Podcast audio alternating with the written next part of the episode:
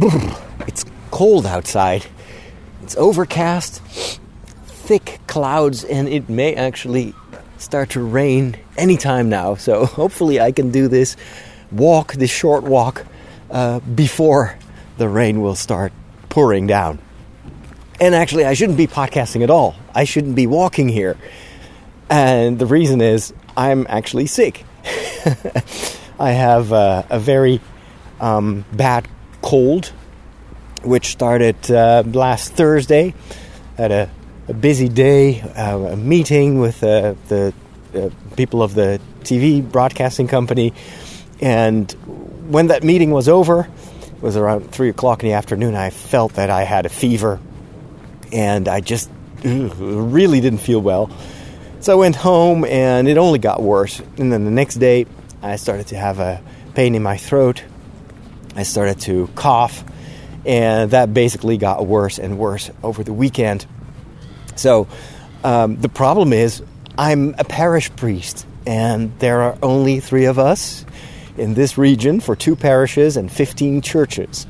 so, excuse me. I actually really can't afford to be sick because there's no one to replace me.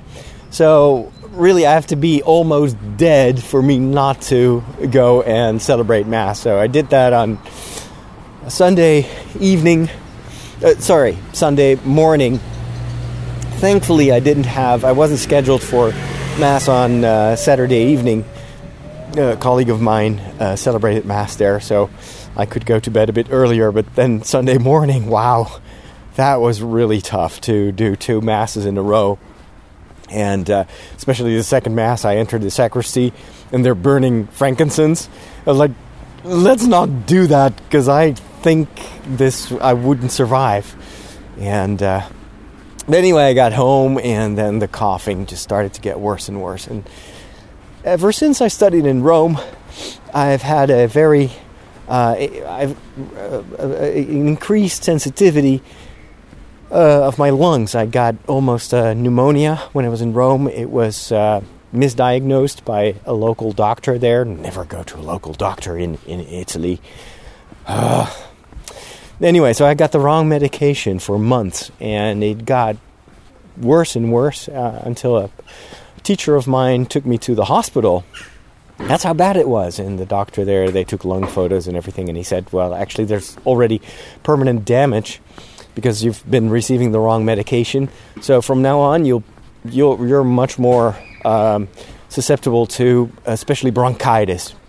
And if you're not careful, this could turn into chronic bronchitis. So, as soon as you get the symptoms of a bronchitis, slow down, rest, drink lots of fluids, and take ample amounts of rest. Uh, welcome to my world. when can I do that? I mean, every time I uh, I get sick, then everything starts to pile up. You know, I, I thankfully have a lot of margin when it comes to my TV work, so no no problems there. So I'm, I'm very happy that I've been able to work up until this point, but for for the podcasting and for all the long term stuff, still can't really take it easier. So, what I did was a compromise. This morning, I stayed at home. Um, I hardly slept because I've been coughing all night long, and then uh, for lunch, I went to the uh, to the office, and. Uh, immediately fell with, and this is a Dutch expression which I love, I fell with my nose in the butter. That's an expression to say, well, I was just the luckiest person in the world because right as I arrived, uh, we discovered that the problems that we experienced with the podcasts last week, and uh, those were pretty severe problems. all of a sudden, the, the shows didn't download, and uh, we had published them I think on Tuesday already last week. And then people started to alert me, like, I still haven't got the new podcast. And I was like, what? The walk, strangely enough, did post and was available, but then the weekly show was not. So I went in, and this was on Thursday evening, and I was already feeling sick. I don't know what's going on. Uh, and I discovered that uh, for some reason the, the post had been set to uh, to draft. So I'm thinking, well, if that's the only problem, let's just activate the post. And but then people started complaining, well, the show won't download. So I went back the next day, and, and indeed, the show gave an error. And I'm still thinking this is something that we did wrong. Maybe the upload got corrupted. But then I started to look around, and it turns out that the hosting company that we've been using for, think, ever since we split up with uh, SQPN, uh, had severe software and hardware problems, but at the same time was not communicating at all. And they have thousands and thousands of customers. They really were doing very well in their first few years. And then towards the end of 2018, they completely disappeared off our radars. No one communicated anything. All our support tickets were unanswered, and this was going on for for months now. And so I was already worried like what's going on. They didn't uh, didn't update their news blog, any everything you posted on social media. No re- no response whatsoever. Complete radio silence. But at least the service worked. So I was like, okay, let's just see if we can make it till the end of our contract because we we paid for it a yearly contract, and then we'll switch. But uh, unfortunately, the um, how do you, how do you say that politely? Um, the whipped cream hit the fan, let's put it that way, and it seems that the problems are here to stay. So we thought at the end of the weekend that uh, we had everything kind of running, more or less. We were thinking of switching to another hosting solution uh, in October because right now we're so we have so much other stuff that we, we are working on uh, both practical in terms of the renovation of our offices as well as the presentation of our programming for the end of the year. That's going to happen on the 1st of October. Um, I'm busy with my TV work. Uh, we have our regular shows that we need to do, etc., etc. But uh, this morning, when I came at the uh, I came to the office uh, again, I saw on Twitter that some of my uh, old old time listeners, the people that have been subscribed to the podcast for years, were unable to reach the show. So we check again, and it turns out all the podcast files are gone. So there is a big hardware issue, uh, or maybe a misconfiguration of the servers over at FeedPress. And again, not a single peep, no communication, no apologies, no update. Like we're working on it. So I decided this is. Uh, it's a good thing that I came to the office.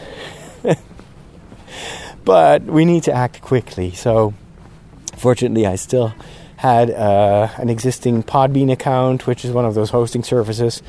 Um, and what we're going to do is we're going to post uh, some of our files there. We have a free account there, so you just get very limited uh, upload and download. Um, uh, uh how do you say that? Qu- quotas. But at least we can serve a couple of thousand listeners for now. And then uh, tonight, when I'm back home, I'll upgrade it to uh, to an unlimited account. And then we have to start the laborious process of bringing over all our shows, reconfiguring an RSS feed. I'll spare you the technical details, but it's a ton of unexpected work. Um, and for my part, I'm glad that podcasting is not the only way in which I can reach uh, my audience. And as you know, I I communicate on Facebook and Twitter and Instagram, and uh, and I have my YouTube channel, which is really doing very well, getting a lot of new subscribers. Um, so hopefully, people will not think that I've disappeared from the face of the earth. But, but this is still something we well, we needed to act fast, and that's uh, well. Again, I'm just thankful that I don't have that ongoing TV pressure because all our shows are currently in production, and I don't have to sweat that. Um, so I can I can focus on fixing this uh, as soon as we can. So my apologies if you haven't been able to listen to my previous episode of the walk, and maybe even this episode will take a while to get into your uh, podcasting devices so you can listen to it. Um, yeah, sometimes just well, things happen. whipped cream happens. So um, we need it. Well, we're, we're fixing it, and hopefully, if we switch to a more reliable uh, solution, we can uh, we can forget about all the technicalities from now on.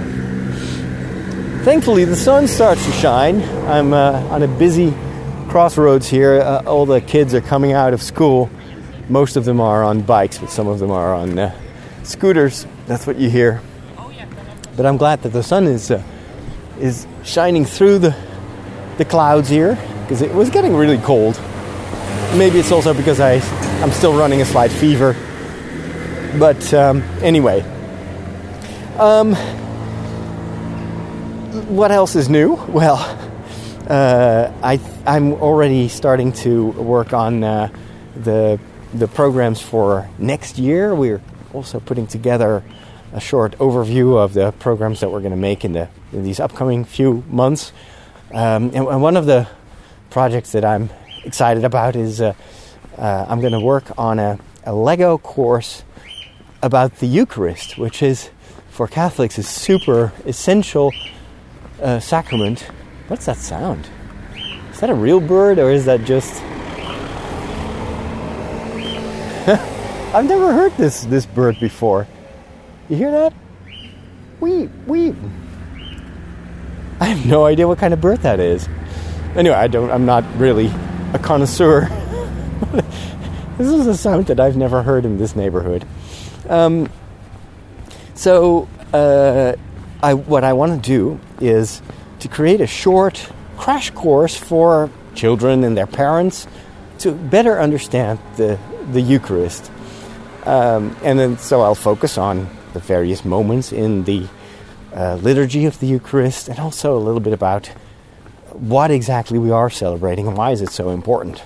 And it's a challenge to do that with Lego, but also something I, I've been wanting to do for many years, and uh, we can finally focus on it. And that's uh, kind of the, the, the, first, the pilot uh, uh, uh, idea for a, a much bigger project for parents and their kids uh, because we really one of one of the things that I want to do is help parents to get their kids excited about faith and about the uh, about liturgy and to help them understand it and do it in such a way that is you know appealing to them. And uh, I think there's a great need for that kind of material. So looking forward to doing that. Um, also still working on my Ireland um, a documentary.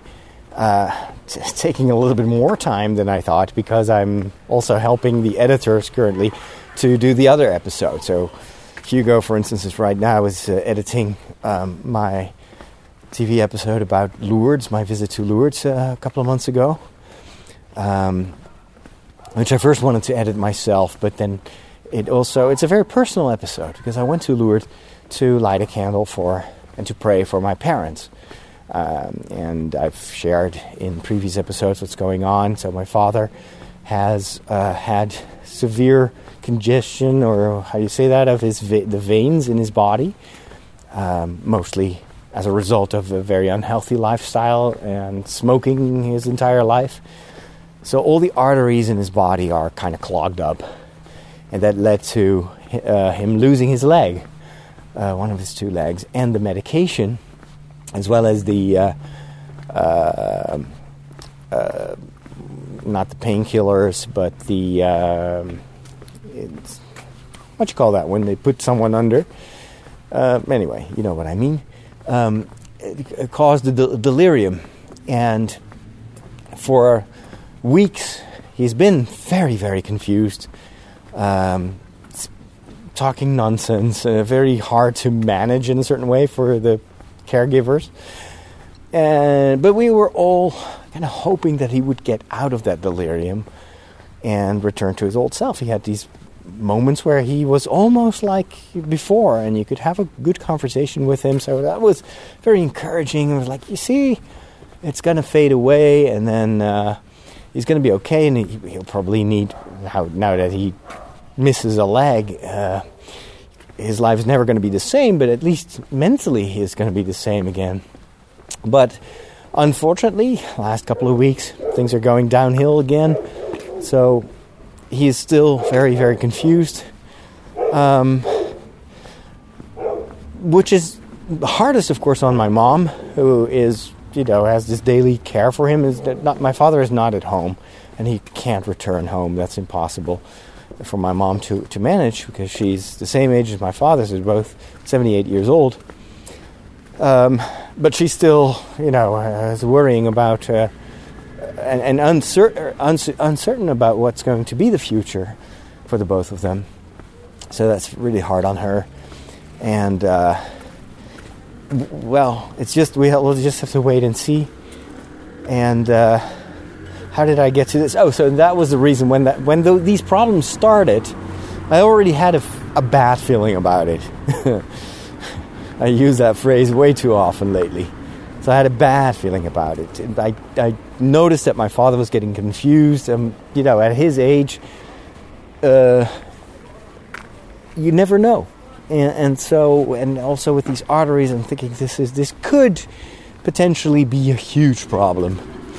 Um, and well, the one thing that I'm really happy with is that my father is a very uh, cheerful patient. He's got a great sense of humor. A little bit of it, uh, I think, he passed on to me because I, I tend to be uh, kind of a yeah, usually a, a, pretty cheerful guy, and I think that is uh, definitely something that uh, that I inherited from him. Um, so he's always cracking jokes, and he's a very pleasant person in the institution where they currently take care of him. So in that respect, I'm I'm happy for him. That uh, you know, it could could have been the opposite. You know, where he would felt uh, super unhappy. After all, you're not home anymore, and you're uh, kind of locked up. Literally, he can't be in an open uh, home. He uh, they have to keep a, an eye on him. so, anyway, I went to Lourdes to light a candle for that and filmed. Uh, also, went to my parents and uh, filmed uh, uh short conversations with my father and my mother before he was hospitalized, before everything started. And uh, I noticed that when I tried to edit it, that it was too personal. I couldn't really I couldn't decide what to keep and what not, and so I asked uh, Hugo to do it for me, and I think it will be a much better result because you need sometimes a second pair of eyes to look at that material and to decide what is, you know, what works and what doesn't work.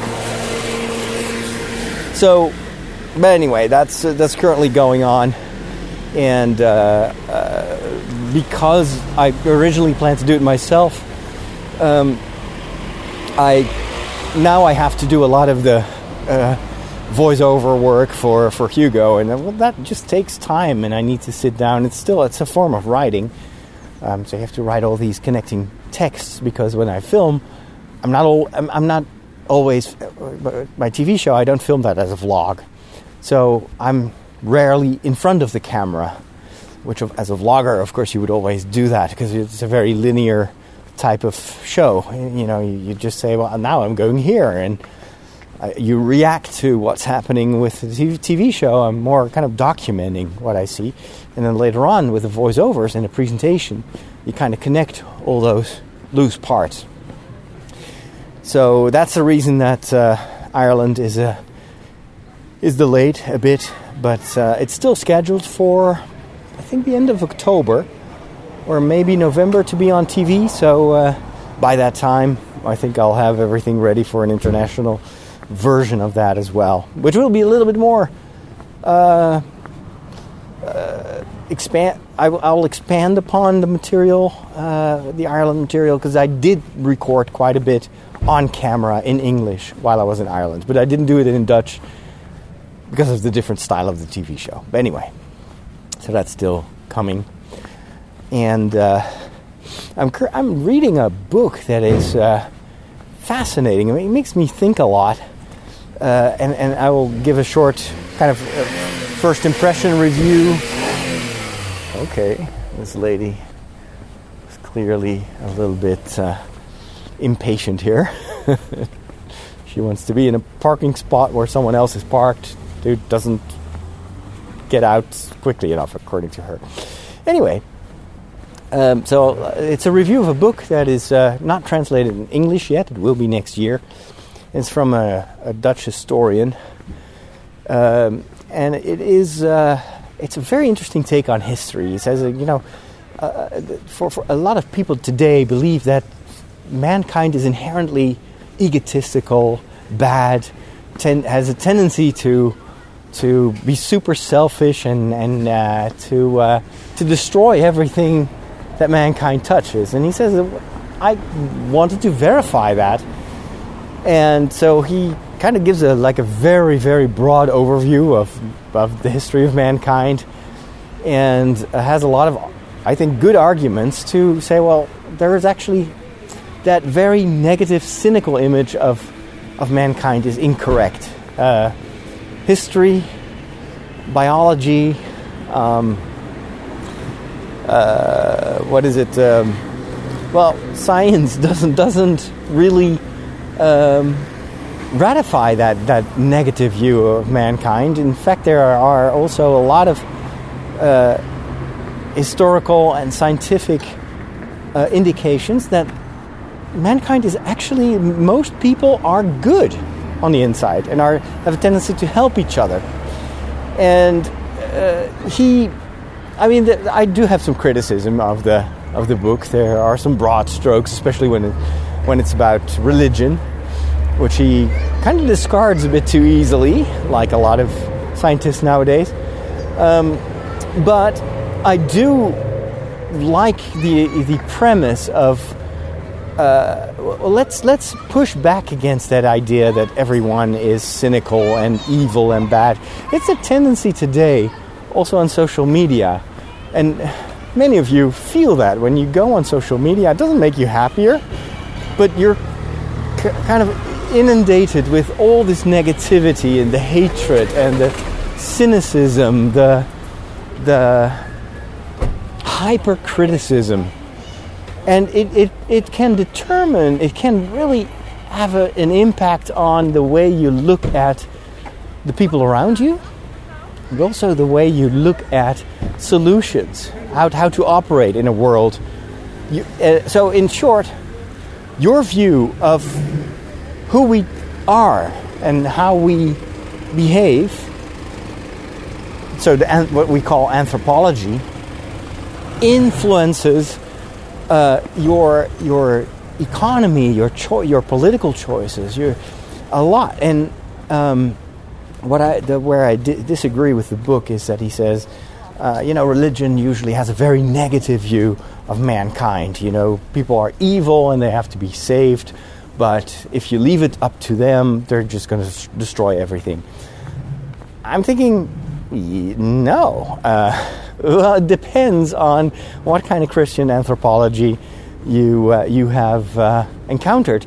The Catholic view of mankind is actually very positive. If you look at a theologian like uh, Thomas Aquinas, he says yes, there there is a tendency in people as a result of the original sin to be selfish, but it's not that everything that that people do is inherently evil. Actually, one of his main um, insights is people will always choose what is good.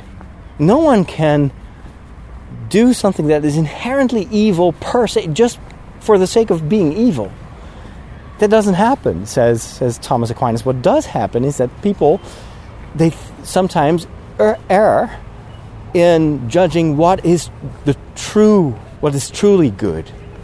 So someone who is robbing a bank may think, "Hey, that that I do that because it's good," you know. It's not. No one robs a bank. It's just I just want to do evil stuff. You know, I just want to kill people and take money. No, it's always because you know that that money is going to help me.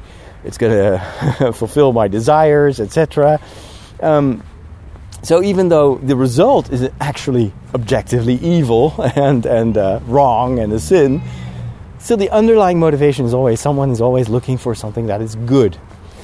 Um, so th- that already is a very positive way of looking at at our choices and the things that we decide. And then what, what, what Thomas Aquinas and, and Catholic theology always recommends is well, you have to form your conscience. Your conscience will lead you to what to what is truly good. Um, and it, it's the voice of God. It, it, whispers in your heart, even if you're not a, religious. You don't have to open the Bible to discern what is good and what is bad. Your conscience will guide you, but your conscience has to be formed and then has to be informed. So, but I like that approach. It also is a is a, I think that Catholic Church would never say someone is doomed forever, and we cannot judge that. God knows that, not we. And for God, as long as we live on this earth, and and as long as we are part of time, then there is always time for conversion, even if it's in the last second of your of your life. That to me is the basis of a very positive worldview nothing is always completely lost. First of all, we, we believe that Jesus has al- already um, can already claim victory over evil, and even if people don't realize it yet, but Satan has already been defeated, and so uh, Jesus is did come to us not to judge but to save. That's what he says himself. That is his primary objective is to save people to bring them into the fold to let them share in love and forgiveness and, and mercy and whatnot. So when this writer says well religion is only super negative i'm thinking i think that he's probably influenced a bit too much by his own protestant background.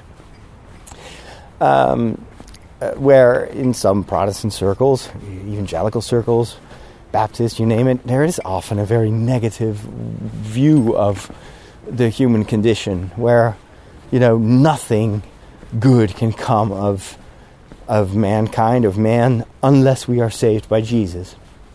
And that would be going too far for, uh, for Catholic, uh, for, the, for the Catholic doctrine. But it also um, determines how you look at the world and so I, I, was asking myself, how do I look at the people around me? How do I look at the church? How do I look at society and politics? Have I given up, basically, on uh, on hope? Uh, have I given up on the uh, on trusting that things will eventually balance themselves out, even if we're going through a time where everybody seems to be so negative and so critical. Take, for instance, Star Wars. There, there is a, a group of Star Wars fans that thinks, and sometimes also very loudly professes, that Star Wars is lost forever. Disney has changed their beloved stories and turned it into an ideological um, uh, propaganda machine Hey, a little cat sitting here. Hey. Hi. Hey, buddy. Aw, you bumped your head into. Uh, I'm still a little bit shy. It was curious. so they have opened the street here. I guess it's also kind of part of the renovations in this neighborhood. They're completely replacing all the pipes and all the electricity and then final thing is to make it turn it into a nice street. And the poor cat is probably angry that they changed the street without alerting him and asking its permission. but um, so uh, those Star Wars fans have given up basically on Star Wars. And for some reason, they also always, almost religiously want to convince every anyone who is still positive about Star Wars or optimistic about the future of the franchise. Of the contrary. and then some people get so um, uh, impacted by that negativity that it, it kind of turns them off Star Wars as well. I'm following a, a, a Star Wars page um, on Facebook, and these guys that run that page always were super Star Wars fans, always enthusiastic. They found the the coolest articles and videos online, and so I was like, wow, yeah, fellow Star Wars fans. And just recently, there there was a post of the moderator of the page. And he said, "You know what? I just saw the new trailer for Star Wars 9. and uh, I think it's because of all the negativity. I'm no longer looking forward to this movie. I've just had so much. I mean, it's a very high-profile Star Wars fan page, so they do get a lot of that negativity that it's posted and needs to be moderated. But he's like, ah, just, I just give up on on this. I can't. I just, I associate Star Wars with with so much negativity that I'm no longer. I can't read. I, f- I can't find joy in Star Wars anymore. Like I'm thinking, whoa. I mean, that's that's so terrible. And that, you know what? That can also happen when it comes to faith, where people have very strong negative uh, experiences, be it in the context of uh, their local parish or the personal contact with a priest, or worse, sometimes in situations where the church has been so dysfunctional and has been causing so much damage. Think of the abuse crisis. Think of all the cover up that was going on. Think of all the um, hypocrisy sometimes of people in the church, where, on the one hand, their behavior is very much like the scribes and the Pharisees. You know, we know what is true religion and true orthodoxy, and all those snowflake Catholics with their goody good shoes Jesus, and then the, the, they're all you know, they are all going to hell basically. So on the one hand, super you know dogmatic,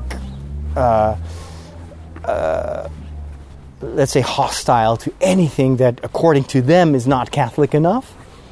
But then sometimes you will see that these people have double lives, and on the other hand, in their own personal behavior, you see nothing of that holiness that they claim from other people. And uh, so they're very judgmental towards, uh, towards other people. They never look into the mirror. Those experiences, if, you have, if you've had enough of those negative experiences and uh, it, it repeats itself over and over again, it can actually take away your joy. It can destroy that, I think, innate optimism of Christians and this, this feeling that we're already saved. Uh, where we have a message of, of hope. We believe in the, the gospel is a good message. It's a, it's, it's a message of joy and liberation. But if you only have experiences that seem to uh, seem to prove the opposite of that, then you can actually really lose your, your joy and lose your, your faith in people and maybe sometimes even lose your faith in the church. What I always hope is that people don't lose their faith in God and then everything will be okay. But uh, it, it's just something that I was wondering while reading that book, and I'm still in the process of reading it.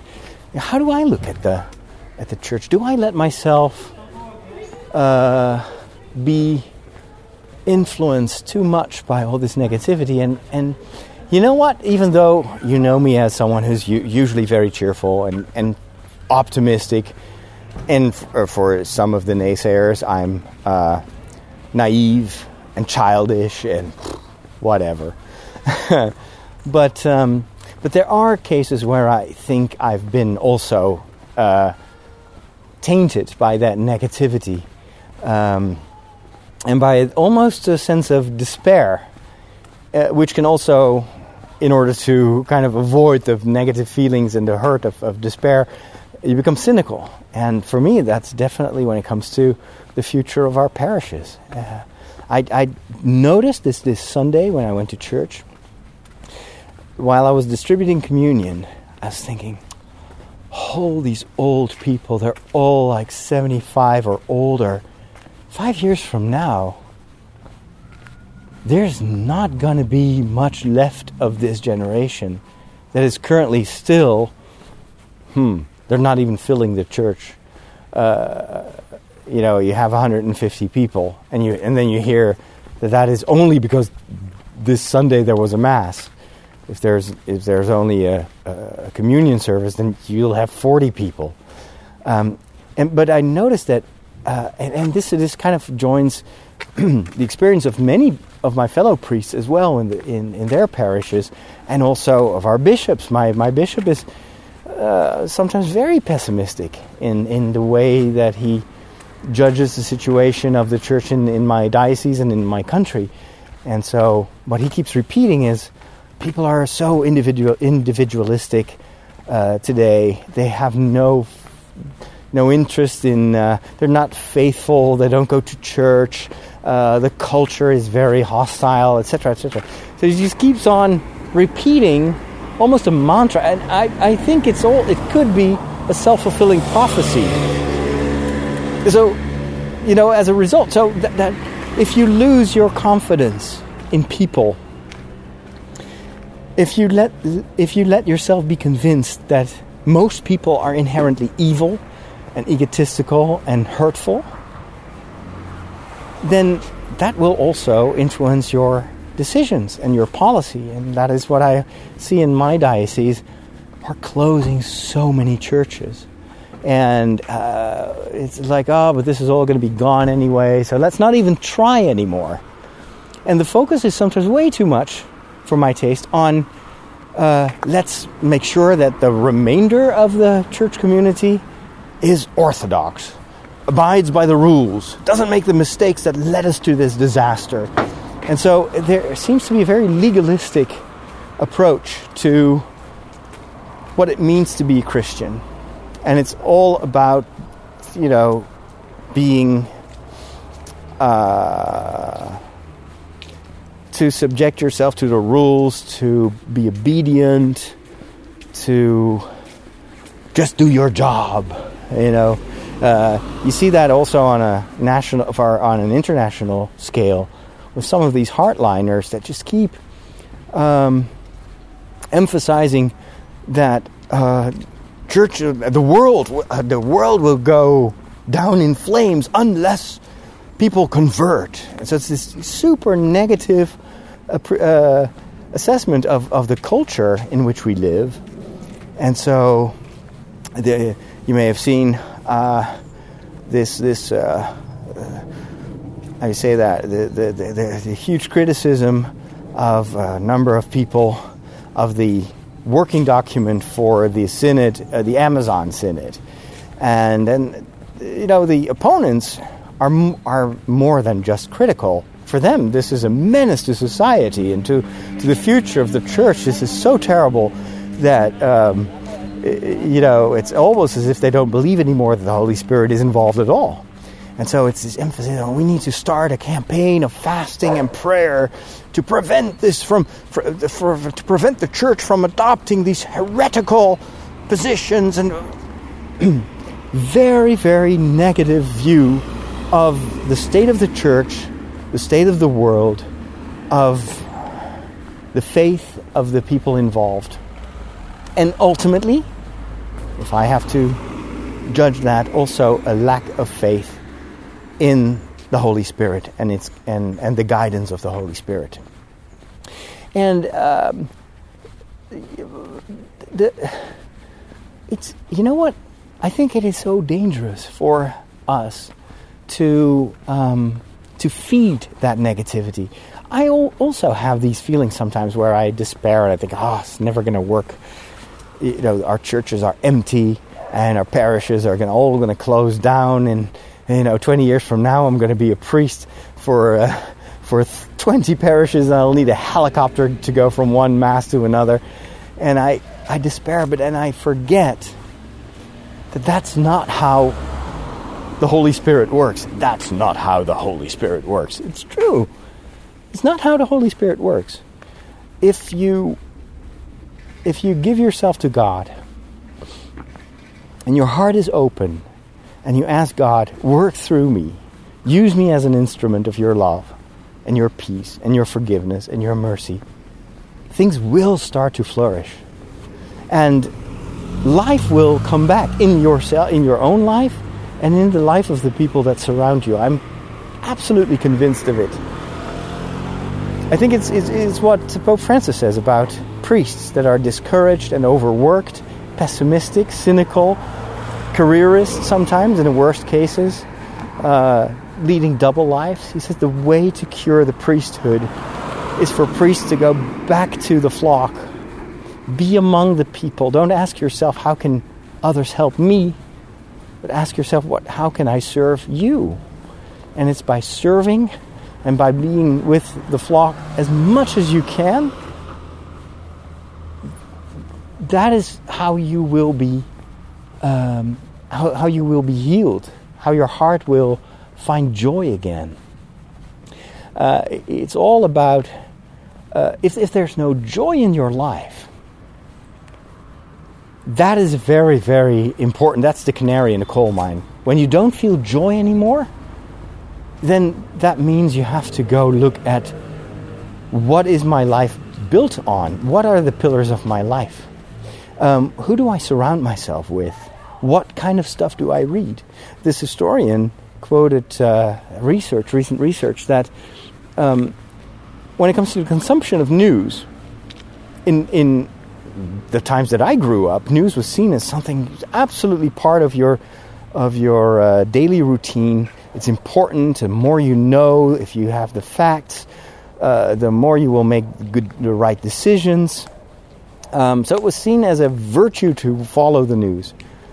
Apparently, from recent research, it's the opposite that is the case. The more people follow the news, the more pessimistic, negative, cynical their view of the world becomes. And also, the more their choices are impacted by that worldview. If, if you are trying to make money, you have a company, and your premise is all people are egotistical, so I need to make them even more selfish that that changes everything. That why do we have so much so many problems nowadays with big giants like Facebook and Google? Facebook is perhaps the worst example.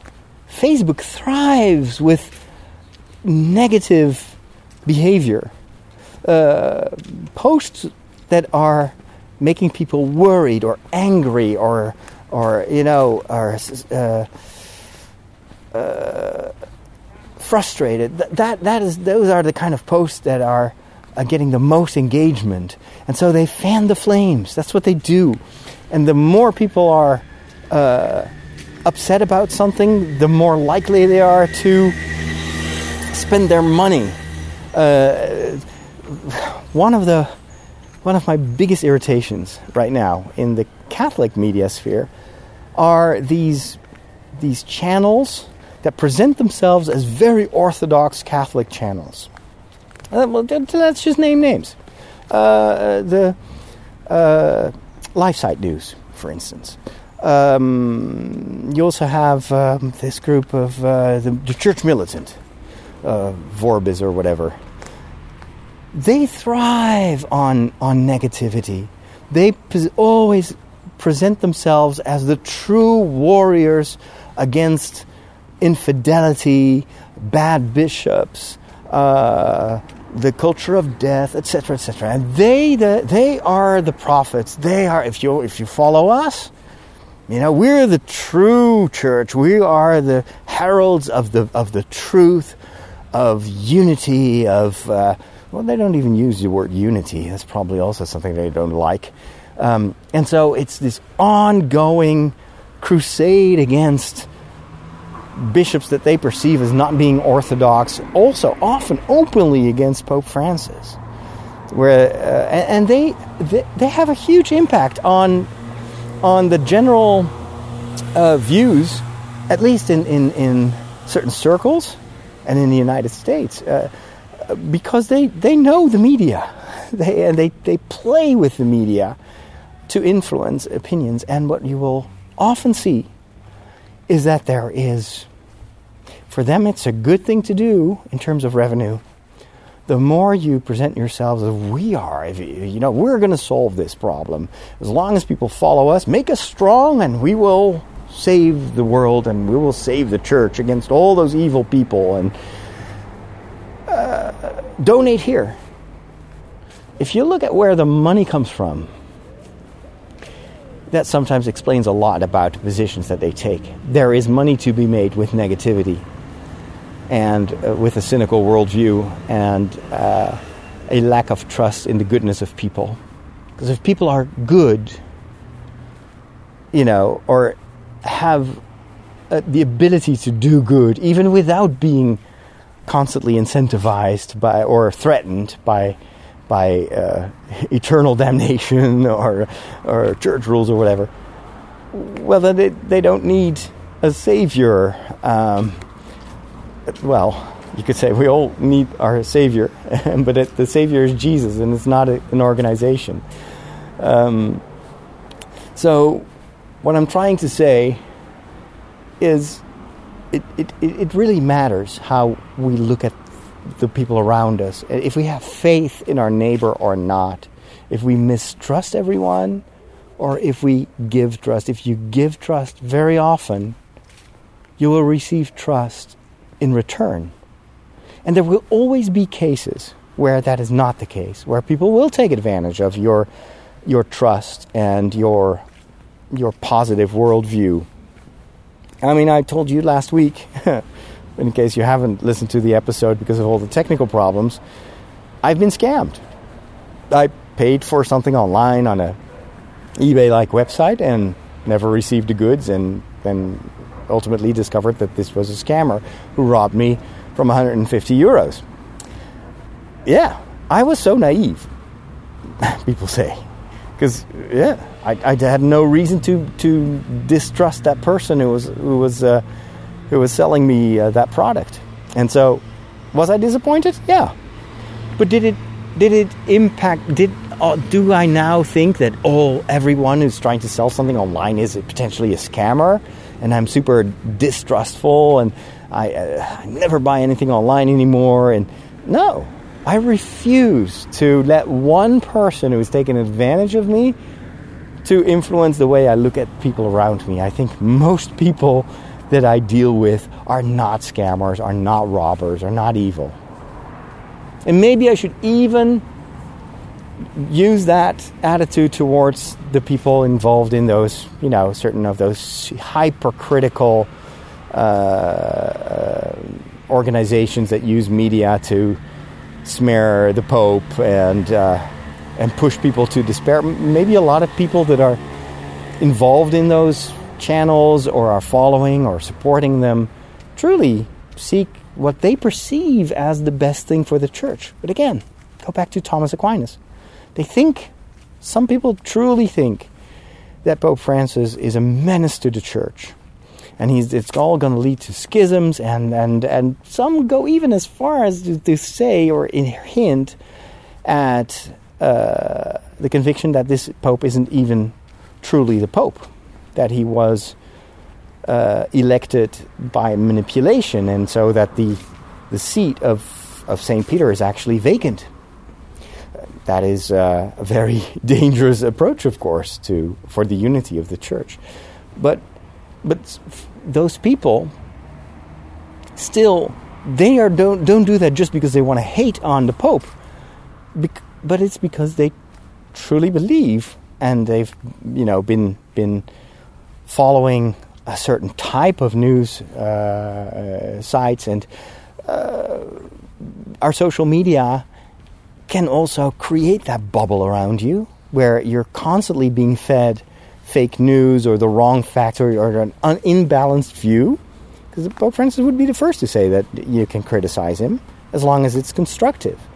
But um, but I, that still doesn't change the fact that a lot of people that believe, truly believe what, what these channels propose them as a worldview is, is a good thing. And that they need to support that and they need to amplify that, uh, that sound. What I, what I think is, is most dangerous is some of the people that will take advantage of, of, the, of the, that inherent goodness and that desire of people to, for the church to be its best um, and uh, manipulate sometimes uh, the the news the way they report on the Pope, and, and basically doing the same what they in the past always uh, criticized in other journalists uh, to do with, with Pope Benedict. Um, so, but the, the, the thing is, and I, I'll just repeat what I said last week when I talked about the scammer. What I tried to do immediately was uh, pray for that person. Pray for the people that have given you the, those negative experiences. Make that reconciliation at least in your own mind and try to, to heal with, with love and forgiveness what was destroyed by hatred and, and meanness and, uh, uh, and egotism answer negativity with positivity. Enter criticism with benevolence and kindness and meekness and patience. And that can counterbalance uh, what can make you desperate. And so the, it is rarely that by just by entering a debate and by argue, by uh, arguing that you're gonna find that right balance. It's I think it starts with looking at the other person as a child of God, someone that you may have to deal with for the rest of eternity because he or she will also be saved. And so if you're going to get along in eternity, then maybe it's worth trying to get along right here before we get there if you see what I mean. That is what I wanted to share with you. And uh, uh, do with it what you want. I don't know if this is applicable in your own personal situation, but it's definitely something that's been on my mind. And I always prayed, um, even as a young priest, I always prayed God that I would never become cynical. Because I grew up in a time where there was a very polarized climate in the Catholic Church. And I was getting desperate. I was like, how, how can we ever build up something if people hate and mistrust each other so much? And that was within the Catholic Church. Um, and I always ask, the, the only thing that I ask is, God, please give me a cheerful heart. Give me always joy. Give me always the ability to put, put things in perspective and never despair. Uh, and so far, so good. And I hope the same for you. Thanks for listening. Take care, and God bless.